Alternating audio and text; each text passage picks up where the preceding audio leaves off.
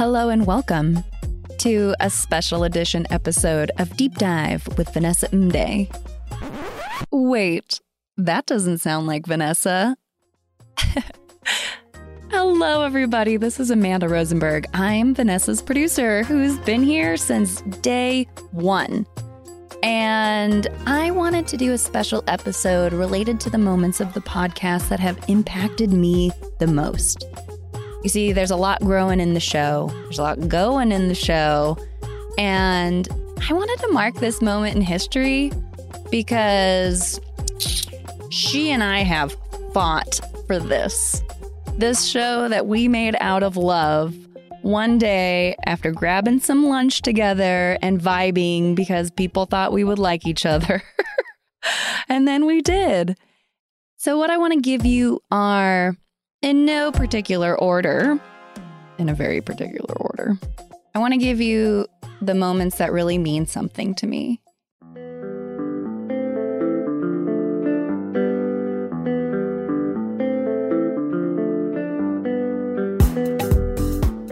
First, I want to start with episode one 111 Girl Child. You see, at first, Vanessa was going to write a poem for every single episode because I was obsessed with how she writes. She is a beautiful writer. And this poem specifically, when I heard her say it, I went, This woman is good. And this project is going to be fun. Here it is. Check the box, male or female.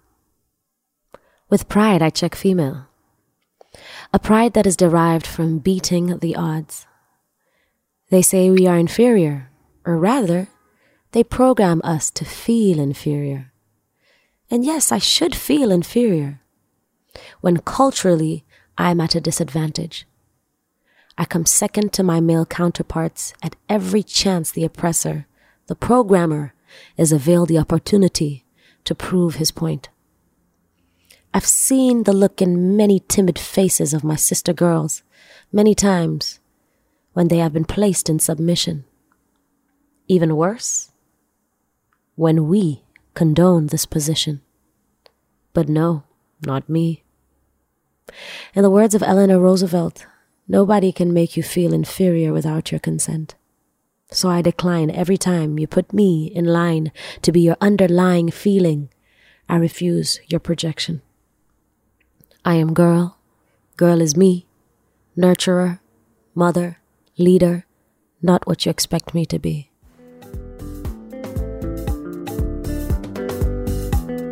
Ugh, wasn't that incredible? And I cannot get enough of Vanessa's voice. I'm on the other side of that microphone in all of her voice's buttery goodness, enjoying myself completely. Now, between season one and season two, there was a year, even more, honestly, of hard work to get this show published. There were a lot of naysayers, and myself, I'm in the US, and that was even harder with the distance. But after we recorded the first six episodes, which this queen did in a week or three days, I think, Goodness, that was a long time ago. this queen was amazing. But anyway, I digress. I published this show because I really believed in it. And when we finally landed that network and could move forward and make season two, we were so excited. the first episode we ever recorded was actually episode two in season two. It's that solo Vanessa episode. It's our first time back together, and Vanessa hits me with that moment that had me crying on the other side of the mic. And Vanessa's strength and vulnerability is something I will always be proud and put on a pedestal.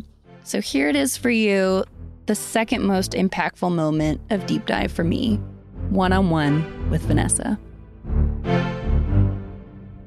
The last time we recorded Deep Dive with Vanessa Mdee, you might not know it, but we had actually held on to the content for quite some time and only released it several months after we recorded it.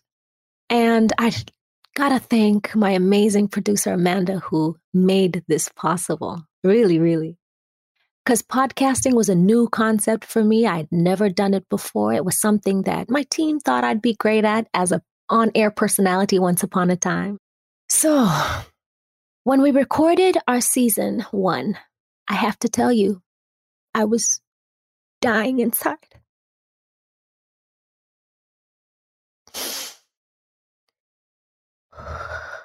I'm going to try and be not so emotional, but it is my truth. You see, I am a world renowned entertainer. And I've had a fantastic journey. It's a few days to my 32nd birthday, and I've had an amazing life. But I'd be lying to you if I told you that I was living my truth. I would, I would lie to you if I said that everything you saw was what it was. I struggled tremendously with personal issues, and I'm so happy that I faced them. And I'm so happy that I'm here on the other side to tell you my story. So lean in a little closer and let me take you on a little journey. I'm going to try and dry my tears so we can talk through this.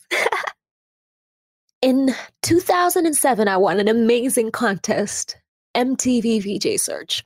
My dad had died a few months prior. My mother was a struggling single single parent, uh, single mother. I don't think you called her a single parent at that point, point, but she was a widow who had several kids that she had to take through school. And I, I think you all know this story if you followed up on my life a little bit. What I knew was the opportunity was a life changing opportunity for me. So I jumped into it, guns blazing. I was so excited that I had won a continental search to be the face of MTV, the very first one from my country.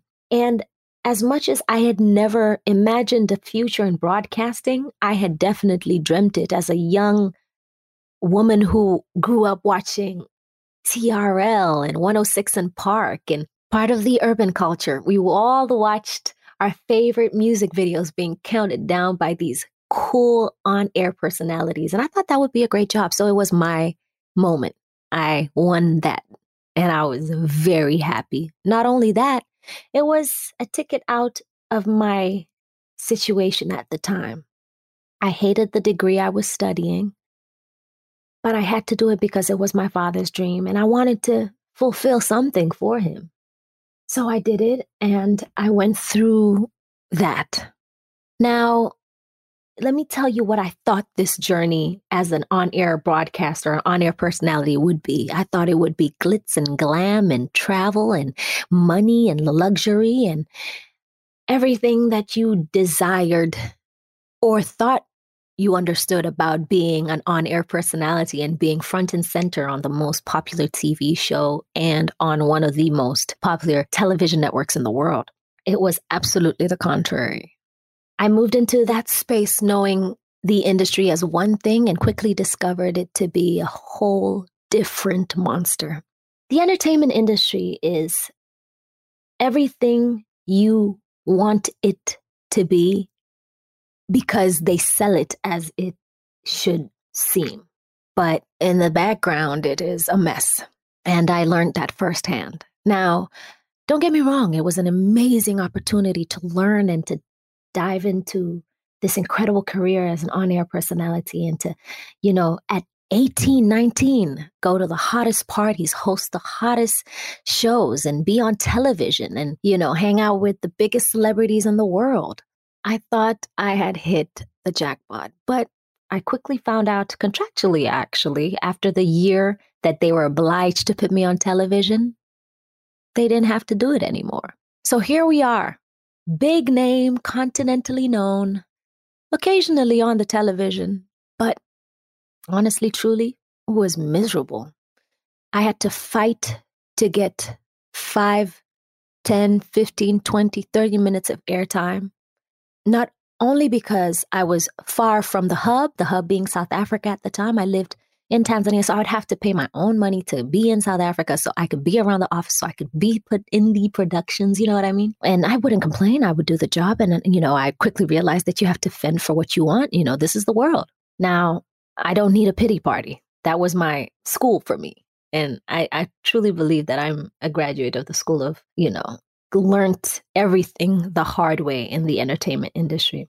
Fast forward to a few years later, I start my on air career on radio. And I'm just a little older. Mind you, I never got the chance to go back home, really, to go back to my mother's house. I left after college and I never went back. I would visit her. She would see me occasionally, and every time she would see me, she was unhappy with my career choices. She didn't support it. You need to understand that my mom is a traditional African woman, a Christian not only that, she's a pastor. And to her and her faith, I was in a secular industry and I, you know, I was doing everything that was against what she believed. So as a mother, she supported the best way she knew how. God bless her. I love her so much for everything that she did. The one thing that we didn't have enough of was a great line of communication. Now, mind you, at 18, 19, 20, 21, I think I know it all. I think I'm grown. I think I understand the world. I feel like nothing can go wrong, really. I feel invincible. I feel like everybody knows my name. So I must be doing something right. Now, honestly, I was. I was hosting the biggest red carpets on the continent, traveling from country to country, experiencing what most 19, 20, 21, 22 year olds would consider a great, great, great life. And yes, it was. But the truth is, I was completely lost and not present. The fun would last for the few minutes or hours that it would last, and after which I would go into a deep, deep, deep dark hole and I was searching, searching for those moments at every chance I could get.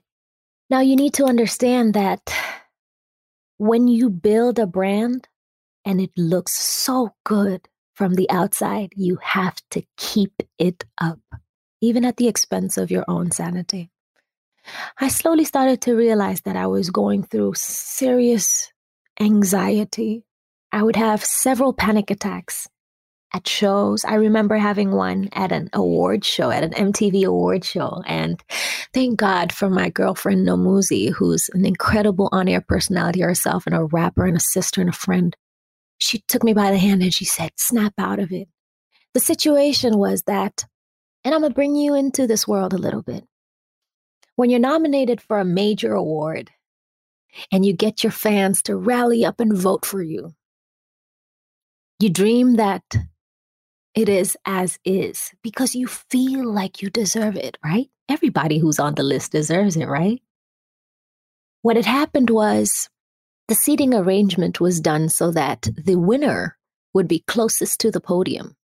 As I approached my seat, the usher accidentally, maybe, I'm sure it was accidental, showed me the winner of my category. And I walked and ushered me to my seat, which was two rows behind the first row. Now, you can only imagine what it feels like as a young entertainer to walk into that space. Mind you, now this is fast forward to when I'm doing music. so you can only imagine what it felt like for me having rallied up all my fans and worked tirelessly to to to get what I thought was what I needed an award to show for all the hard work. Honestly, at a later point, I did win the award. Not that night, but you know, later on in my career, whatever. And guess what? When I won it, I still felt like shit. It was great for the moment. It was great while it lasted. It felt amazing in that time. And I'm only giving you this example to give you an example of what it really, really is And I'm giving the example of an award because maybe that's the easiest one that I can give. I need to explain to you that as a woman in the entertainment industry, in the music industry, the challenges are so, so, so many. And I don't want to say this as an inferior being. Absolutely not. I am a powerful, strong, smart, talented, blessed human being. And I don't take no for an answer. I walk in through that door, not calling myself female artist, but artist, period. But I do understand that the cards that women are dealt are very different in the industry. Very, very different from the cards that men are dealt. I've, for the most part, been an independent artist. I was signed to a label earlier on in my career that lasted three months, but then I developed my own label and I worked my way from win to win, from single to single, song to song, release to release, tour to tour. We did that all by ourselves. Now, you need to understand this is usually funded by major labels for the normal artist, for everything that you see, for everything that is in front of your screen. There is an incredible amount of money that is injected for it to get to where it is. Not be it television, be it radio, be it social media, whatever it may be. Now, mind you, as an independent, you have a budget that's set out for each and every single thing. And in my case, I was the label, I was the artist, I was the singer, songwriter, dancer. Thank God for my glam squad because I would look a whole mess if it wasn't for the lovely Diana who said to me at a good stage in my life that you need to drop this tomboy act and get your hair right and your nails right and your face done. Thank God for her. She really did come in and, you know, do wonders for my brand. God bless the ladies in our fa- in our lives who do these extra things that they don't even know that they're doing that really make the difference. Anyway, I realized that one year down the line, two years down the line, three years down the line, four years down the line, it felt like a spin cycle and an endless rabbit hole. So, say for example, and I'm going to speak for artists on the continent of Africa, you get called for a gig, and we're basically talking about hostings and shows. That's where you'll make your most money aside from endorsements. So I'll give you a small example of, for example, a show. So you're charging, I'll say a thousand dollars because I don't want y'all to count my money now. so say, for example, we charge a thousand dollars for a show. You set out for the show, right? So it's a thousand dollars for the booking. You have a team. The team consists of a manager, sometimes a road manager, dancers, in my case, I'll speak for myself, hair and makeup, styling. What else, girls? What else do we do? no, but as an, uh, so you have your manager, role manager, dancers, hair and makeup, styling. I haven't even factored in my lawyer, my accountant, so on and so forth. So, mind you, there's taxes to be paid there too. And a thousand dollars I have to pay this whole team. Mind you, this is the same amount of money that I need to go by my day to day activities. I mean, that was a wave of powerful emotion. She is. She is really incredible. You hear me right now, Vanessa? uh, that set the bar for season two. And wh- where do you go with that? You know, it's it's so powerful. You got to keep that vulnerability, that desire for self improvement, that, you know, willing to shine the light on those monsters in the closet. And next came Faith Kangaro. And Faith's episode for me had this moment where she walked us through two different exercises that they use for people in who've gone through serious traumas. And I'm going through, you know, my whole transition and change. Vanessa is going through her transition and change. So, this moment with Faith Kangaro was incredible for self reflection, and I want to walk you back through it again. Here we are, Faith Kangaro. With social work, there's two models that I would highly advise everyone to use in their personal self reflection time, which is very important.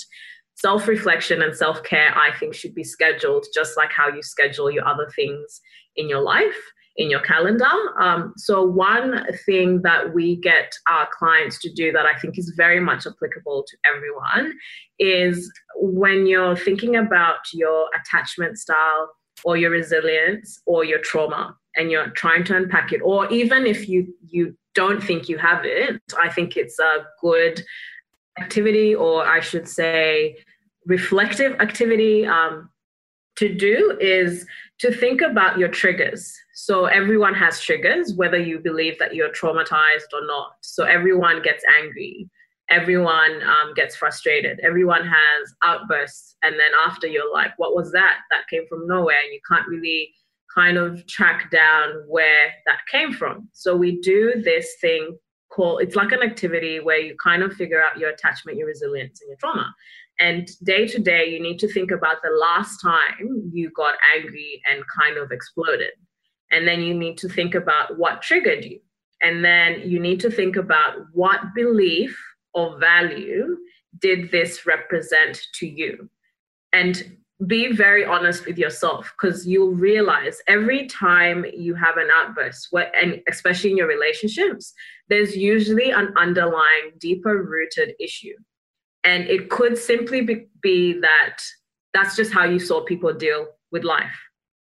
And if that's the case, that's fine. But why did they deal with life like that? What was the like external, outside things happening? Was it financial stress? Um, was it emotional stress? Was it psychological stress? Was it, I guess, medical as well is a big one that I think in our culture is completely overlooked. But if your medical needs are not being met, that can actually traumatize you. If your financial needs are not being met, that can traumatize you. So, trauma is a word I think, just like how social work is thrown around and people don't really know what that means, it's the same with trauma. We all have some form of trauma. So, it's not just children who are in care. I think everyone walking around has some form of trauma from their childhood. Um, and then you need, so from that, you can actually build strength. So if you're traumatized, it's not the end of the world. You can bring, uh, build strengths from that. So one thing that you can get, well, you can sit down during your reflection time is different questions you can ask yourself. So there's the scaling question. So is if this is where I'm at right now. So if this is how bad I explode, and this is the reason why, what can I do? How bad is it? So is it a one to 10? And if it's a three, what can I do to get it to an eight? And then once you get to an eight, and it's about being realistic. So once you get to an eight, what can I do to get to a 10? And and everyone and everyone's scale will look different. And you need to own that. And I don't really think you ever arrive at 10 um, because as you go by life, you will get new triggers. So that's why this is something you need to constantly do your attachment style as well is very important, which I think in our culture is something that is not seen, not heard, not talked about. And it's actually a taboo to talk about it. So, physical affection as well. Um, our culture, we don't have that whole touch and, you know, mushy, fluffy, I love you all the time, like we see with our like counterparts. Um, so, one thing I did when I went um, through counseling was this beautiful uh, program called the Circle of Security. And the circle of security is you imagine a, um, a circle and there's two hands in the circle, and those hands are basically your parents. And the top of the circle is the secure. Um, it's the it's where what's what's the term? It's so it's basically where your child learns independence, and through that is you let your child go out and explore and while they're exploring, they will still need you to comfort them, encourage them, and, you know, just kind of allow them to be safe, but without interfering and all of that. And our culture tends to stick to that circle where there's no picking up your child and, you know, cuddling with your child, playing with your child, or organizing your child's feelings for them. And then the bottom of the circle is where your child will come to you and seek comfort and seek you to organize your feelings. And that's the dependent part. And so the circle is complete when we have both independence and dependence. But our culture really emphasizes on the independent part, which is great, but it's incomplete without the dependency. And that's why we can't be emotionally regulated. We can't be um, positive or like our, our, attachment is very dysregulated, or it's very, it's either we're too clingy or we're very, very like separated from the people that we should actually be very attached to. So there's no healthy attachment.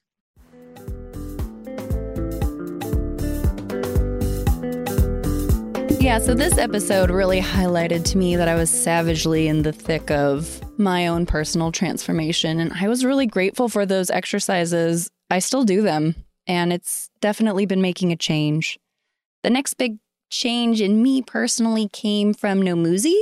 I was really interested in Nomuzi because Vanessa has referenced her often as being bites of wisdom and bites of support. And I was really excited to meet her. She delivered, by the way, with her hair, her nails, her lipstick, her jacket, and the roses next to her were all the same color of pink. So that's one fierce queen for you.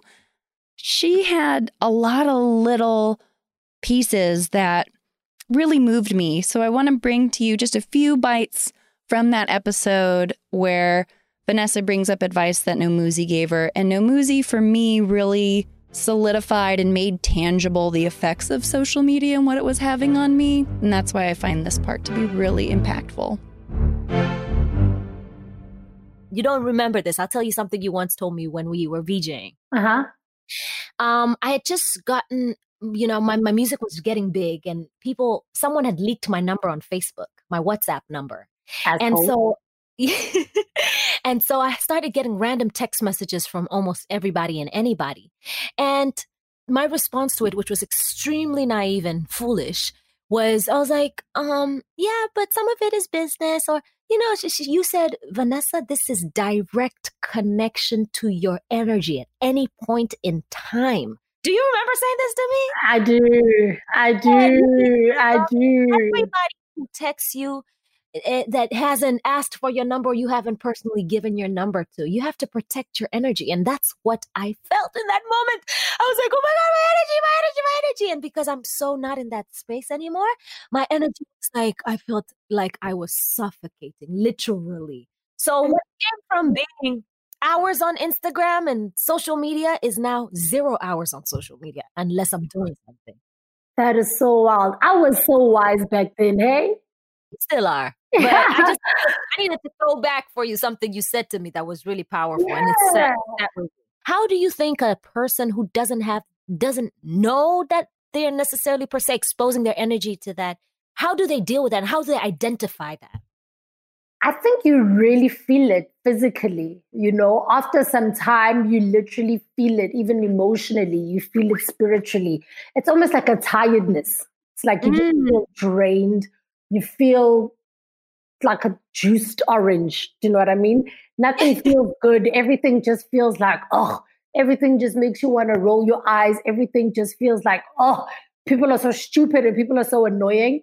That is a good time to put the phone down. Do you know what I mean? Mm-hmm. That's also a very good time to like filter your timeline. I mean, obviously, it's 2020. It's impossible to like absolutely mute every single word that you don't want to see and like filter your timeline completely, but you can, to a large degree, dictate exactly what is on your timeline. You know, even the same way there's algorithms and they pick up the things that you like, and that's what will be on your explore page or whatever the case may be. It's so important to just only plug into things that register with you, that bring you light, that bring you, even if it's just like a funny page, like a good funny page, not I'm laughing at other people kind of a funny page. um, you know if, if it brings you light if it brings you happiness if it if it makes you feel better or even just okay that's cool but i think too many people are plugged into stuff that just makes them feel bad and after some time they also become that badness they become oh. that ah. that ugliness that they say they are not and they hide it behind that's just my opinion oh my know? goodness Yeah. What yeah. are you causing I think another thing that's that people forget in social media and in life is that everything that we do is like we're, we're casting. Like our words have so much power. Do you know what I mean? Not only in in the way that we speak. Yes, the tongue is most powerful, but we've lost the power of the tongue, and now it's all about the fingertips. You know, and right. spewing so much hatred, and they don't realize that they are casting negativity. Yes um, that's why the word. That's why writing words is called spelling. You're uh-huh. casting spells. You're uh-huh. spelling. Mm. You know what I mean? And people forget that all the time. And the thing about this thing called the World Wide Web is once it's on there, it never goes away. Yeah, after this episode, I actually got a feature on my phone that time checks how often I'm on certain social media platforms. And it's made me rethink my time and my aimless scrolling and being on without purpose. So, thank you, Muzi. You actually have, because of this episode, I have cut down my social media in more than half. I mean, that's, you know, and my body feels good for doing it. So, thank you, thank you, thank you. the next big impactful moment for me comes from Pearl Thusi. Now, Pearl's episode was so full of zeal and energy and excitement, she's incredible. She is a force of a woman, let me tell you. There is, though, this tiny little moment in that episode when talking about excellence, where Vanessa talks about the excellence prayer that she and Ro do now. And I feel no matter where you are in religion, spirituality, or not, or whether you're into prayers or mantras, I found this tiny moment of self identifying excellence as an expectation to be really important and have, in fact, added it as a mantra in myself. So, this is a daily practice now for me because of this moment. It's important to create our own spaces of excellence. Yes, it's very important. And I, one of the prayers that me and Ro have, pray all the time is like, God, please give us the spirit of excellence. The spirit of excellence will put you in a place that is so far off, so far detached from what is understood to be normal or understood to be typical or to, uh, you know, you're just autonomous as an excellent person.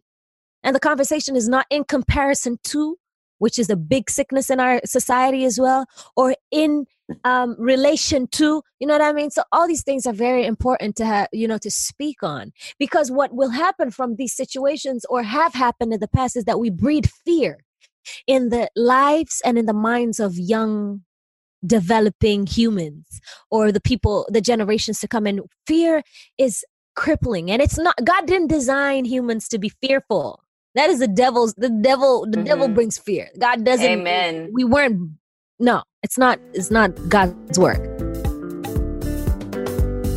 You know little little tiny things can make big differences and constantly throughout doing this podcast i have these tiny little things that have created radical change in my life. It's been awesome while i myself am going through transitions and changes and the like but the biggest change in vanessa's life is Rotimi.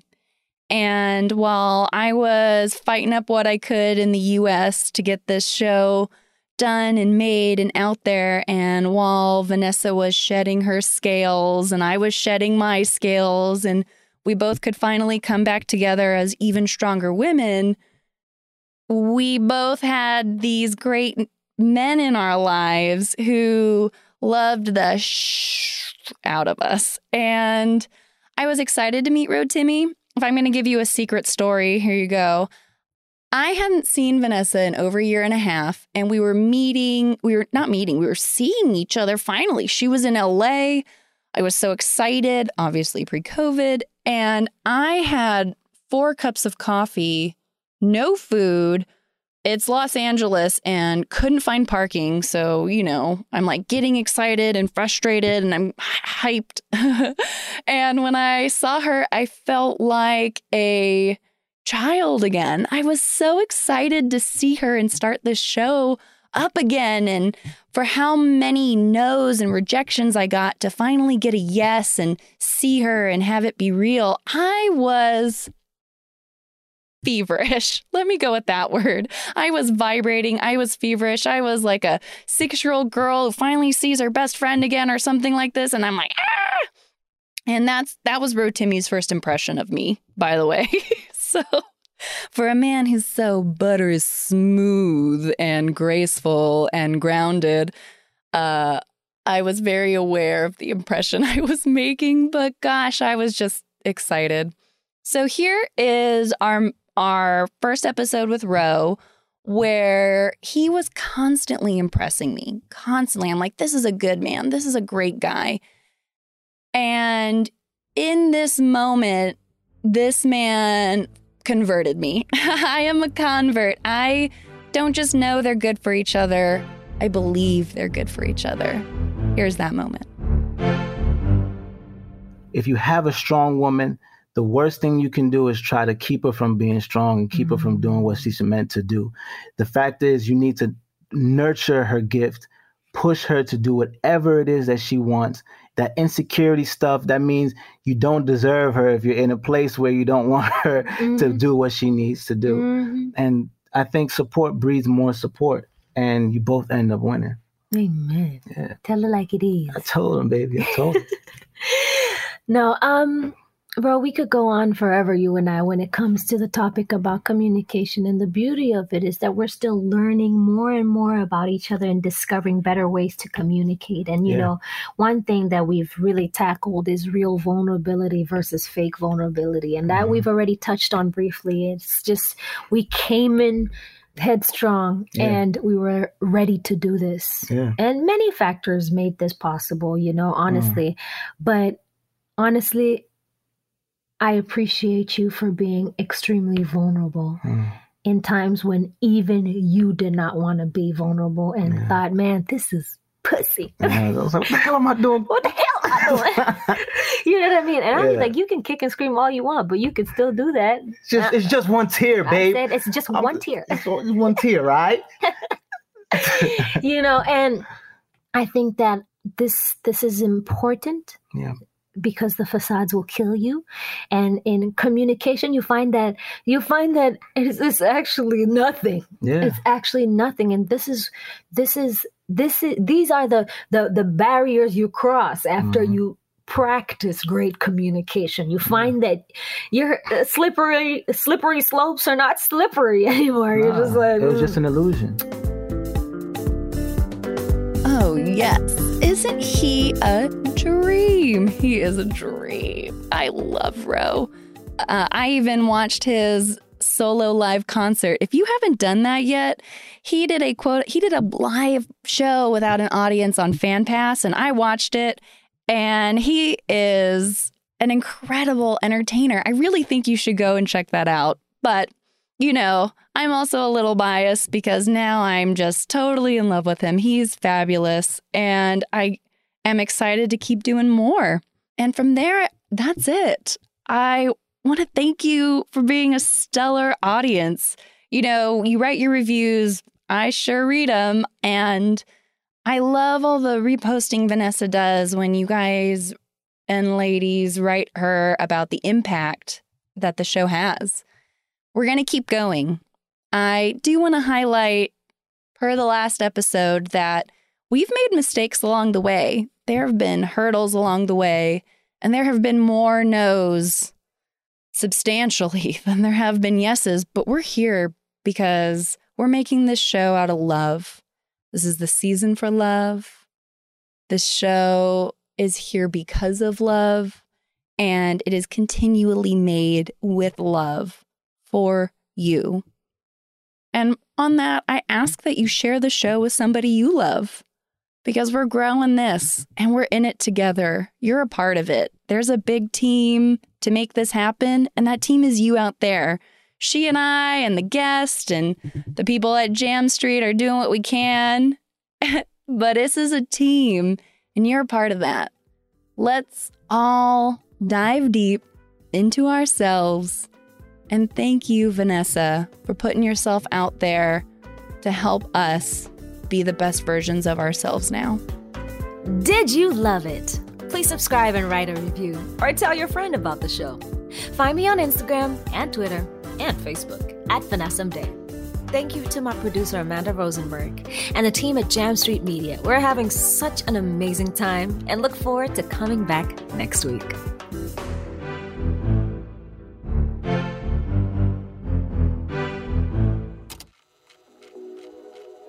Jam Street Media.